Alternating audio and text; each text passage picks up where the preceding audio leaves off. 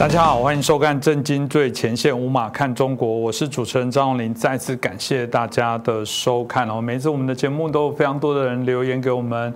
啊的主持人或者留给我们制作单位留给我们的现场邀请的来宾呢，我们觉得都非常好。我看留言串哦，比较其他视频，我们觉得我们讨论很热烈哦。但我觉得很棒，因为我一直觉得我们的留言有许多朋友有很高的素质哦。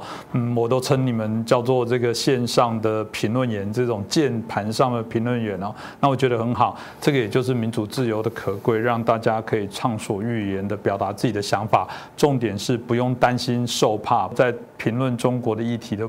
呃，时候中国还是一个我们认为不是一个理智的，甚至是一个我们认为很荒谬、荒唐的威权的国家。我们总还是希望保护大家的一些安全啊，这是我们做这样的节目啊，非常啊诚心期待啊，大家都可以很平顺、安全的这些做留言哦。所以有些订阅我知道大家很为难哦，很想订阅啊，没办法。但我们从点阅率的部分，至少可以看得出来大家的关注，那就非常感谢大家。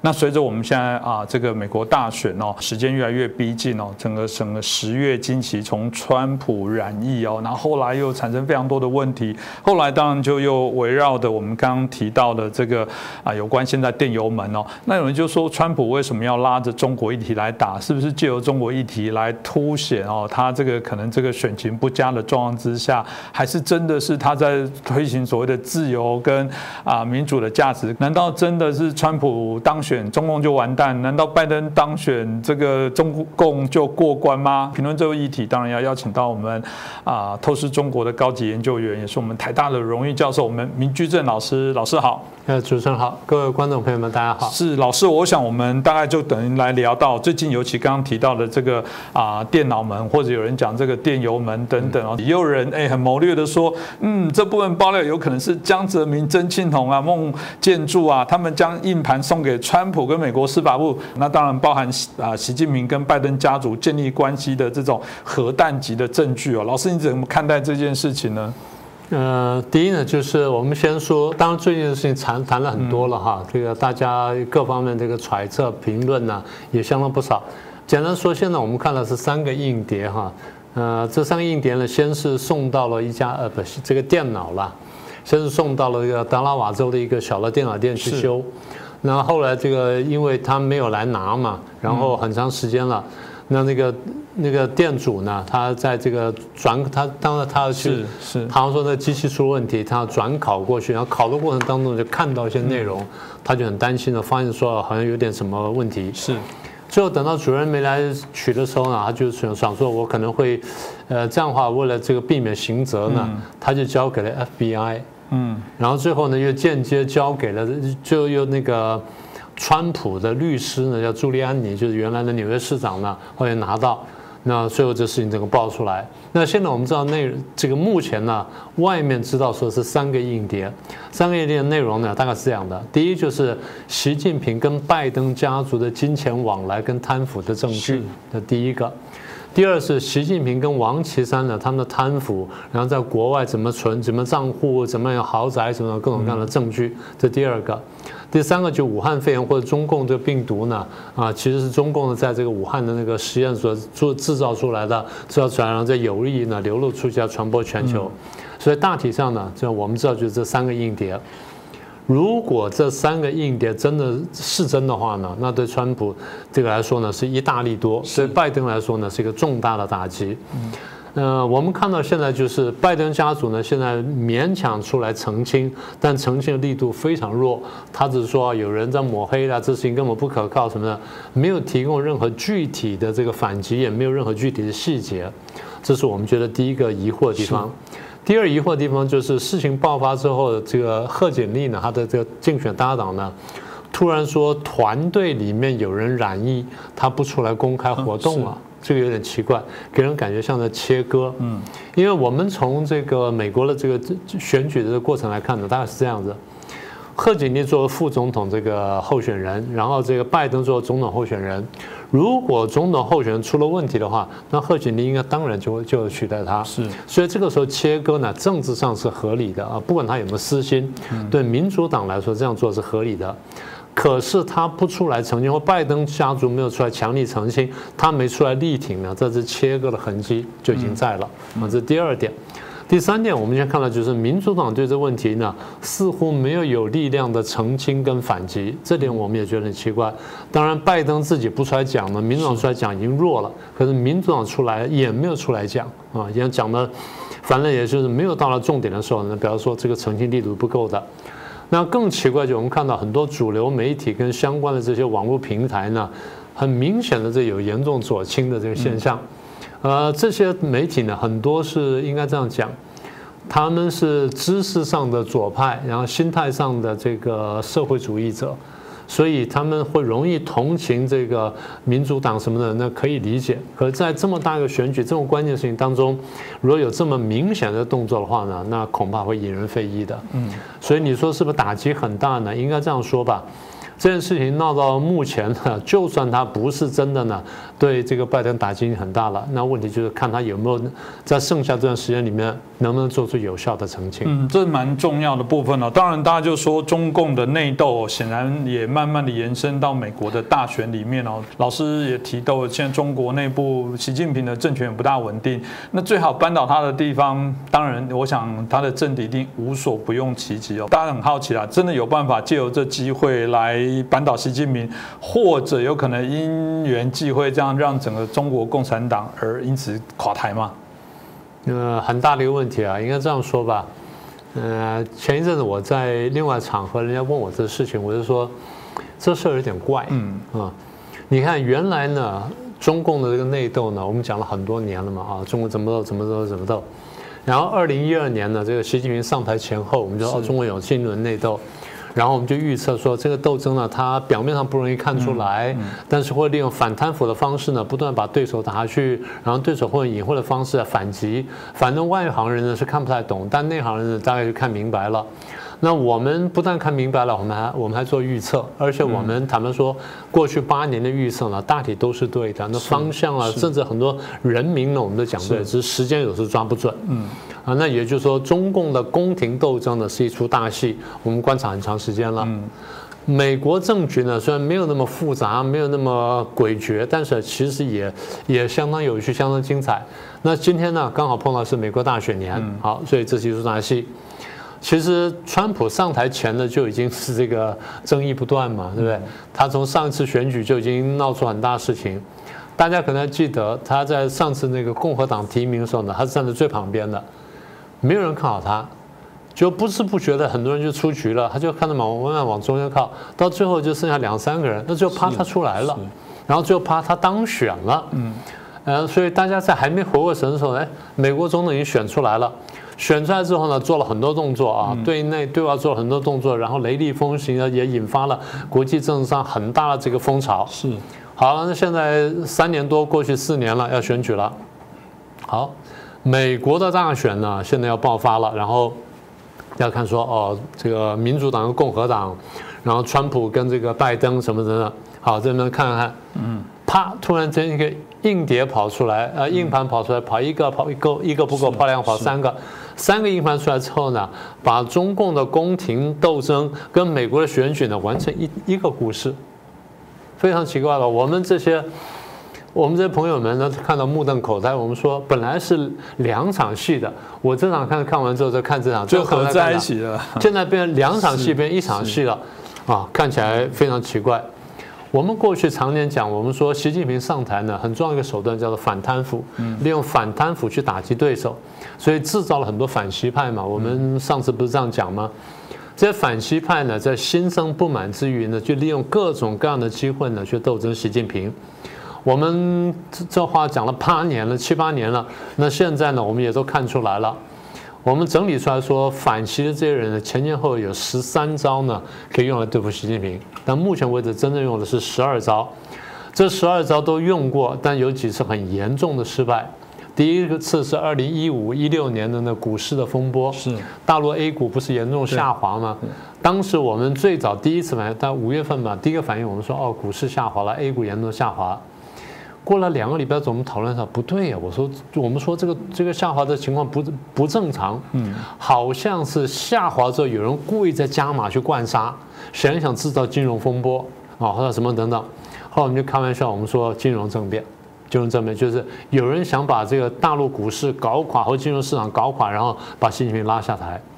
最后终于把情况稳定下来了，然后人民日报上说有人想搞金融政变，是用的语言跟我们完全一样，我们吓一大跳。我们说，哎，你看看，他们也这么说的。好，这个出来了，嗯，但是这个倒袭的目标没有成功。好，这是两次重大失败。再来，香港事件爆发，我们说，哦，这个习近平想要收香港，想什么？我们看一下，然后最后我们就做了一些分析预测，然后就结合前面思路，我们说。如果习近平在某个地方执政出了重大问题的时候，反习派会不会用这个事情来打习近平？是我们说会。那问题是怎么用？所以当时我们说，香港问题上闹下去的话，反习派的作为就是让它闹大，把香港事情闹大，越大越好，越大越好。然后不但在香港弄大，同时呢，把它到国际上弄大，让国际也非常关注香港问题，用国际的压力呢来来施压香港，从而施压习近平。那闹了大概到现在一年多了吧，好像习近平呢强力镇压下来了，所以我常讲我说这个中共想收香港那是当然的，但未必想这么早收，但问题爆发之后变得说我骑虎难下，我不收不行。所以我倒不是要帮他辩护，我只是说，站在他的逻辑来说呢，他其实没有必要对香港下这种重手。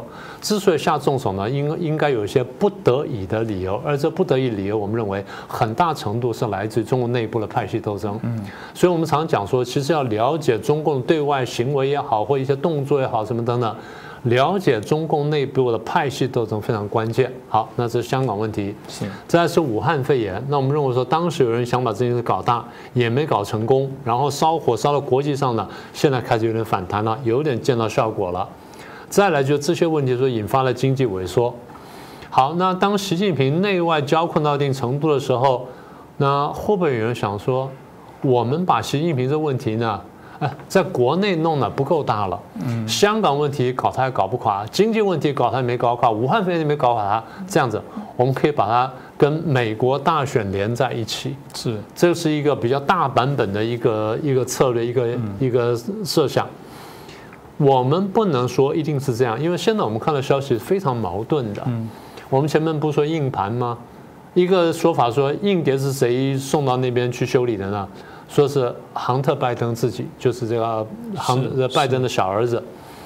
那为什么他没去拿呢？他忘掉了。嗯，他为什么忘掉呢？因为当时送去的时候呢，喝得醉醺醺的，搞不清楚到底送到哪里去了。他是不是连送了这个东西都不太记得了？照理说，他应该会会晓得送到哪里去。为什么？因为人家应该给他个收据，嗯，对不对？理论上要有收据。那有可能说，收据给他，他顺手一摆，也不知道摆到哪里去了。是。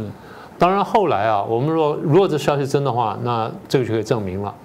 好像这个杭特拜登的一个律师发了一封信呢，给这个电这个电脑维修公司，跟他说我们要杭特拜登这几个电脑。那这个电邮如果是真的话，那就证明这这硬碟是他的，是他送过去的。好，那现在就回到你那个问题了。如果说这个硬碟是杭特拜登自己送去维修的。那就未必是江派他们提供的，嗯，好，但是也未必哦。那为什么我说未必呢？那意思就是有可能，有什么可能呢？江派知道这个事情，因为你们在在录这东西时候呢，江派这边呢可能某种管道也拿到了，对。譬如说你到这个我们中国来做生意的时候呢，我也会把这些留下记录来啊。那我也看到了，我也知道了。那现在呢，你那边报不报出来我不管，反正我想报。为什么我想报呢？因为川普打我打得太凶了，我认为他当选几率还蛮大的，所以我干脆做一个人情给他，我把这东西呢间接交给他，或者把讯息告诉他说，你到哪边去找，找到之后呢，你就选选赢了之后呢，你要感谢我，所以等于是绕了一个大弯回来呢，那得到好处。好，那那现在就说了，那是谁把这个消息送给美方的？那刚刚你说是江派。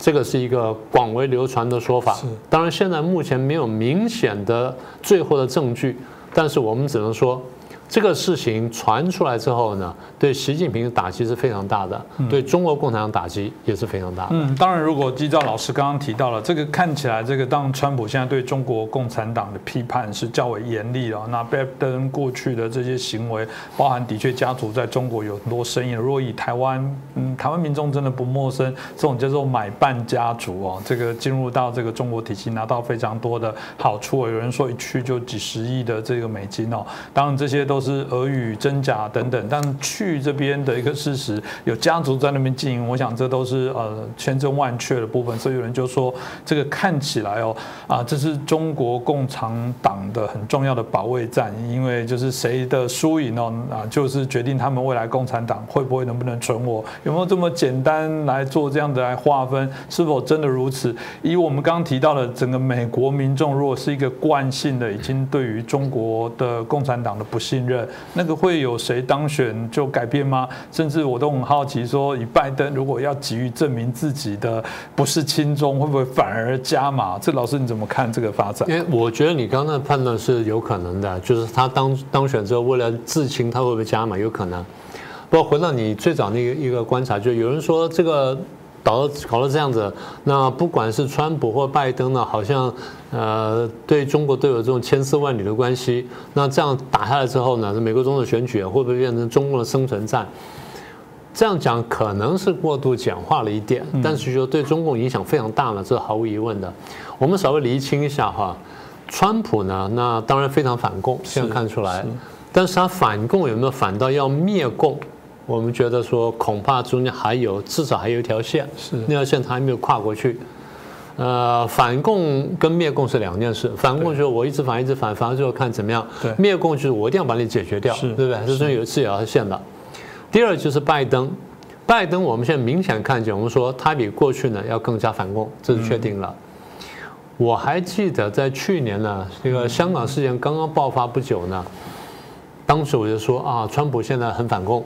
但是川普可能不至于拿香港问题会痛打中共，大家都不相信。我说应该是这样子，应该是美国在香港也有非常重大的经济跟金融利益，所以他也不希望香港搞乱。如果香港能够尽量少死人、少动荡，刚稳定下来，我们大家都回来赚钱，可能美国也非常高兴。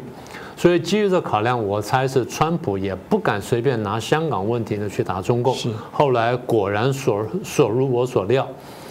那问题是，如果说现在今天这事情闹到这一步的时候，那你川普跟拜登对香港问题都要对中共加码的话，会不会形成个竞争关系？就当时我们想说有可能，但是还不很确定。嗯，后来看了几个礼拜之后，我突然发现，我就跟朋友讲，我说：“哎，你们看看。”现在川普对香港问题呢显得比较保守，裴洛西啊跟其他参众议员呢对香港问题显得比较激进，嗯，对不对？我记得我们有讲过这话，对。所以如果说裴洛西跟这些参众议员激进，那你说参众议员激进，你还可以理解，尤其是共和党参众议员激进，你可以理解。问题是民主党跟民主党的参众议员跟民主党的这个议长裴洛西为什么对香港问题要激进？那道理很简单，因为在这个时候呢，对香港问题激进，对中共问题激进，对他们选举或对他们形象是有帮助，他会做这个事情。好，那后来拜登出来了，我们就说，那拜登恐怕也得这样做。开头的时候呢，他还不很明显，是到了这个情况，这个选情越来越激烈的时候，当对华政策、美国对华政策成为美国大选的主轴的时候。拜登就不能软弱，所以拜登就必须激进。好，那现在问题是，如果拜登当选的话，他做总统，那会不会这么激进？我同意你的判断，但还有一种可能，就是我政策方向呢会跟川普差不多，但是呢，我打的可能不那么重，我打的不那么急，但是呢，比过去呢要重很多，要急很多，这是毫无疑问的。呃，更何况就是现在看起来，美国国会里面参这个国民呃，主民主党跟共和党两党呢，已经对反共形成共识，所以他们已经有各种各样的法案跟法规呢，去约束行政部门。嗯，也就是谁当总统呢，可能都得执行这个方向政策，只是力度可能有所不同。所以这样推论下来，就是说，这么会不会马上成为中国的生存战呢？那或许未必，但是这个冲击呢，恐怕是所难免。我特别想提醒大家，就是其实大家现在看这个选战呢，大概慢慢看出一个道理来，好像美国社会的民主党跟共和党对立呢，越来越尖锐，越来越激烈。民主党呢比较偏社会主义，比较这个呃呃去修改或甚至破坏美国的传统价值观；共和党呢比较偏保守，他们在力挽狂澜，想要重建价值观，像文物价值观、宗教什么等等。所以有些人把这个形容成为说是美国林肯以来呢最重要的选举。呃，林肯到现在大概一百六十年了啊。那是不是这个林肯以来最重要的选举？我不敢说。但是它影响美国未来五年、十年甚至更长时间走向，那是毫无疑问的。那我觉得这个呃，基本上也蛮重要，因为每个国家或总统候选，我们都知道为什么有时候说总统必须有一些哲理的思想啊，他到底要把国家带到哪里去？我记得明老师我很喜欢他说的，常都在提醒以台湾的政治来讲，提醒国民党跟民进党，你们是只是竞争的对手，不是敌人。你要搞清楚，其实美国大选从这个角度来讲，也在建构让你。清楚谁是敌人，谁是一个可以合作的伙伴，谁是这个对你自己价值是会有侵蚀损害的部分。借由这个选举，让美国内部重新来做一些反思。那特别我们看到民主国家来讲，呃，不是总统说了算，他有稳定的这些社会体系，包含他们的政治的体系，包含国会的系统。那国会在最近通过许多的法案，都可以看得出来，他们的确已经对中国中呃中共领导下的中国有许多的一些。反弹哦，这个我讲值得来关注哦。当然，这个川普刚刚听起来到选举为止哦，这个还是吃足了苦头。我比较好奇，搞师刚刚有特别分析说，他也许反共，但还没有想要到灭共。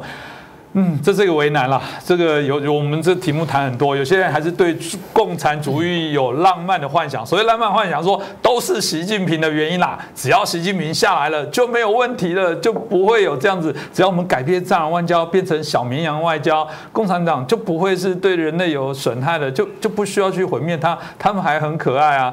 老师，这个为什么川普不愿意灭共呢？我先回答你刚刚的问题，我觉得你的观察有趣。啊，都是习近平的问题。习近平下台就没事了。大家想想看，是一个什么样的政治体系造就习近平这种人？是，将来没有了习近平或者李近平、张近平、王近平，嗯，你跑不掉了，这是迟早问题了啊。那第一点，第二点，我为什么我说现在看起来川普呢还没有想灭共，他想这个反共，他想削弱共产党，没有错。因为在我看来，就是说他好像他有几个核子武器还没有拿出来。你要灭共了，这核子武器很快就拿出来了。现在看起来就是川普呢，比传统的那些呃拥抱猫熊派呢是要激进一些，他比较接近屠龙派。那屠龙派就说我要对付中共什么等等。但在我看起来，屠龙派呢也可能只想削弱中共，还没有真正想说消灭中共，是可能还差那么一点点。不过我们的确看见这几年下来呢，呃，这三四年下来吧。川普团队对中共呢，的确是十面包围、步步进逼嘛。政治、经济、社会、科技、金融、外贸什么等等，然后这文化、教育、宗教什么都都都动了。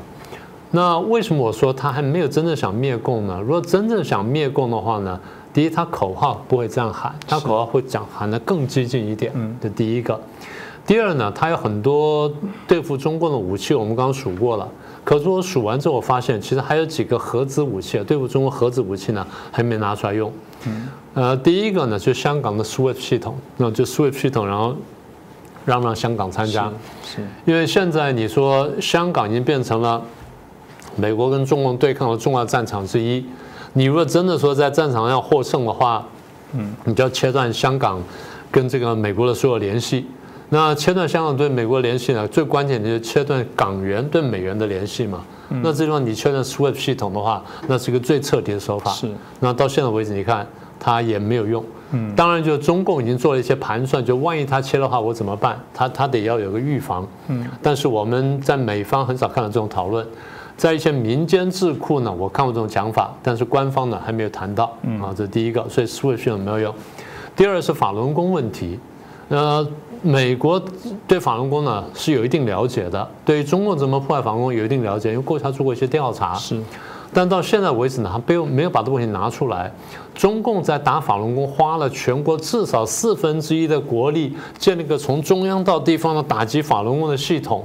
你说他如果不重视问题，他不会做这件事情。嗯，早在这个中共镇压法轮功大概头三年还两年，就有东北一个干部讲说，咱们打法轮功的投入呢，可以打一场中型的战争了。嗯，也就投入了这么大，你如果不是重视的问题，你不会这么大投入的嘛。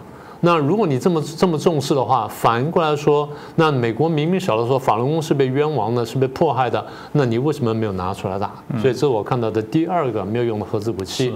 第三个呢，就是活摘器官。活摘器官在零三年刚刚爆出来的时候，大家都不相信。那现在慢慢大家都知道这么回事了。呃，我们当然看到，就是在今年七月二十号，然后美国的国务院呢，针对法轮功做了几件事情，已经算是把这武器拿出来这么挥了一下，可是还没有真正打下去。所以活摘器官这件事情，现在我们也看到，美国这个国务驻青啊，然后出来喊话说啊，大家有这方面资讯呢，赶快报给他。其实我知道台湾就有不少。其实问题是你这些家庭愿不愿意出来讲？因为到大陆去换换器官人很多，但是我们也晓得很多资料，所以我们也呼吁啊，这是一个惨绝人寰的事情。如果大家有资料的话呢，那真的报出去，对于结束暴政呢是有帮助的。嗯，活摘器官的人，我再说一次，美国现在是轻轻晃了一下，也没真的拿出来用。嗯，第四件事情就防火墙。中共之所以能够有效统治呢，是靠谎言。谎言靠两个部分，一个部分是不让你知道真相，第二部分我就是灌假消息给你。所以他这个文宣跟着思想呢是攻守兼具的。那么能够保证他攻守兼具成功的，就是防火墙。你把这防火墙突破或打掉的话呢，那就能够产生效果。我现在晓得知道有几个很有效的一个工具，一个叫无界，一个叫自由门，至少这两个是很有效的。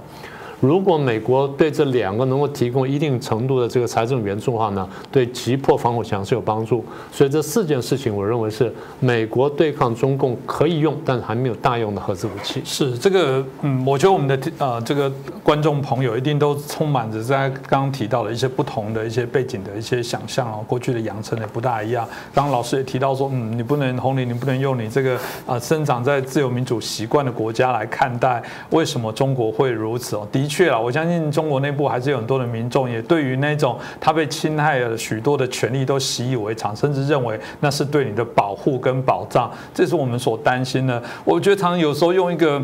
我不知道那能怎样能让大家理解说，当你的政府不让你去搜寻各种资讯资料的这样的自由，他是不是要扣上说啊，我是保护你啊，不要让你被网络的谣言资讯污染？他能不能假借这样的部分来行使，让你去啊去残害你的所有的这些相关的自由的民主的应该享有人的自由的这样的权利？我相信都有了，但啊，到底多少人会觉醒呢？我想我们这个民民民居正老师。也非常的辛苦努力哦。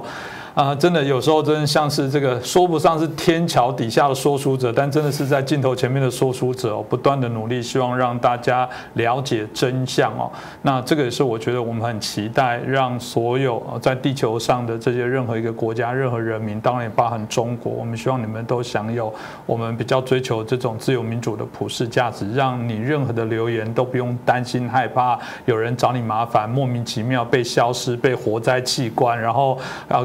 苦无各种的一些申诉，我想没有人想待这样的国家，你或者你未来的小孩子孙都是如此哦。那这个部分需要大家一起加油。再次感谢明居正老师哦，谢谢啊，针对这题目跟我们做一个比较深度的一个讨论。当然也欢迎大家啊，针对我们题目有任何的一些建言啊，有些反馈，欢迎可以留言哦。说真的，我都觉得每次我看底下的留言非常精彩，因为你们提供的一些观点跟内容，甚至都会是成为我自己很重要的在做主持的养。份哦，让我可以把你们的一些观点也分享给更多的啊其他的观众了解。那所以鼓励大家帮我们转传，帮我们订阅，然后也帮我们啊更多的一些评论留言给我们做一些参考。再次感谢大家。